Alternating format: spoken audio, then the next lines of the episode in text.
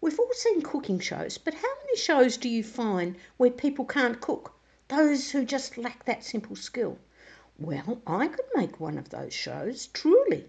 I'm proud of my cooking skills, and my cooking disasters have been enjoyed by many.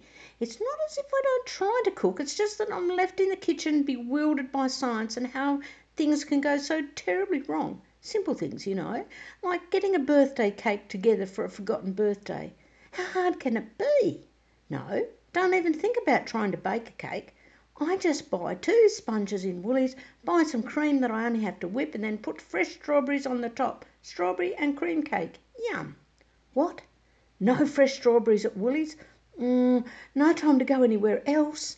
So what about frozen strawberries? Nah, not going to fall for that again the crunch of frozen fruit on the cake, and everyone laughing. No, play it safe this time. So I buy a can of strawberries. Yes. So I dash home, whip the cream without turning it into butter. Well done me. And then open the can of strawberries whilst my son finds the candles. You know, those long, tall, skinny ones. Everybody's waiting, all waiting for birthday cake. Well, the strawberries are in juice, so I strain them, Plop a few pieces on the bottom sponge already spread with cream, put the sponge top on, and proceed to spoon the canned strawberries over the gorgeous whipped cream.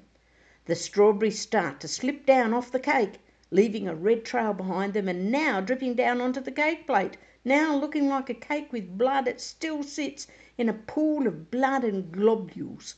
So, how do I keep the strawberries on top of the cake? Spear each one with a candle, of course. The overall look? A butcher's cake. Happy Butcher's Day. I mean, birthday.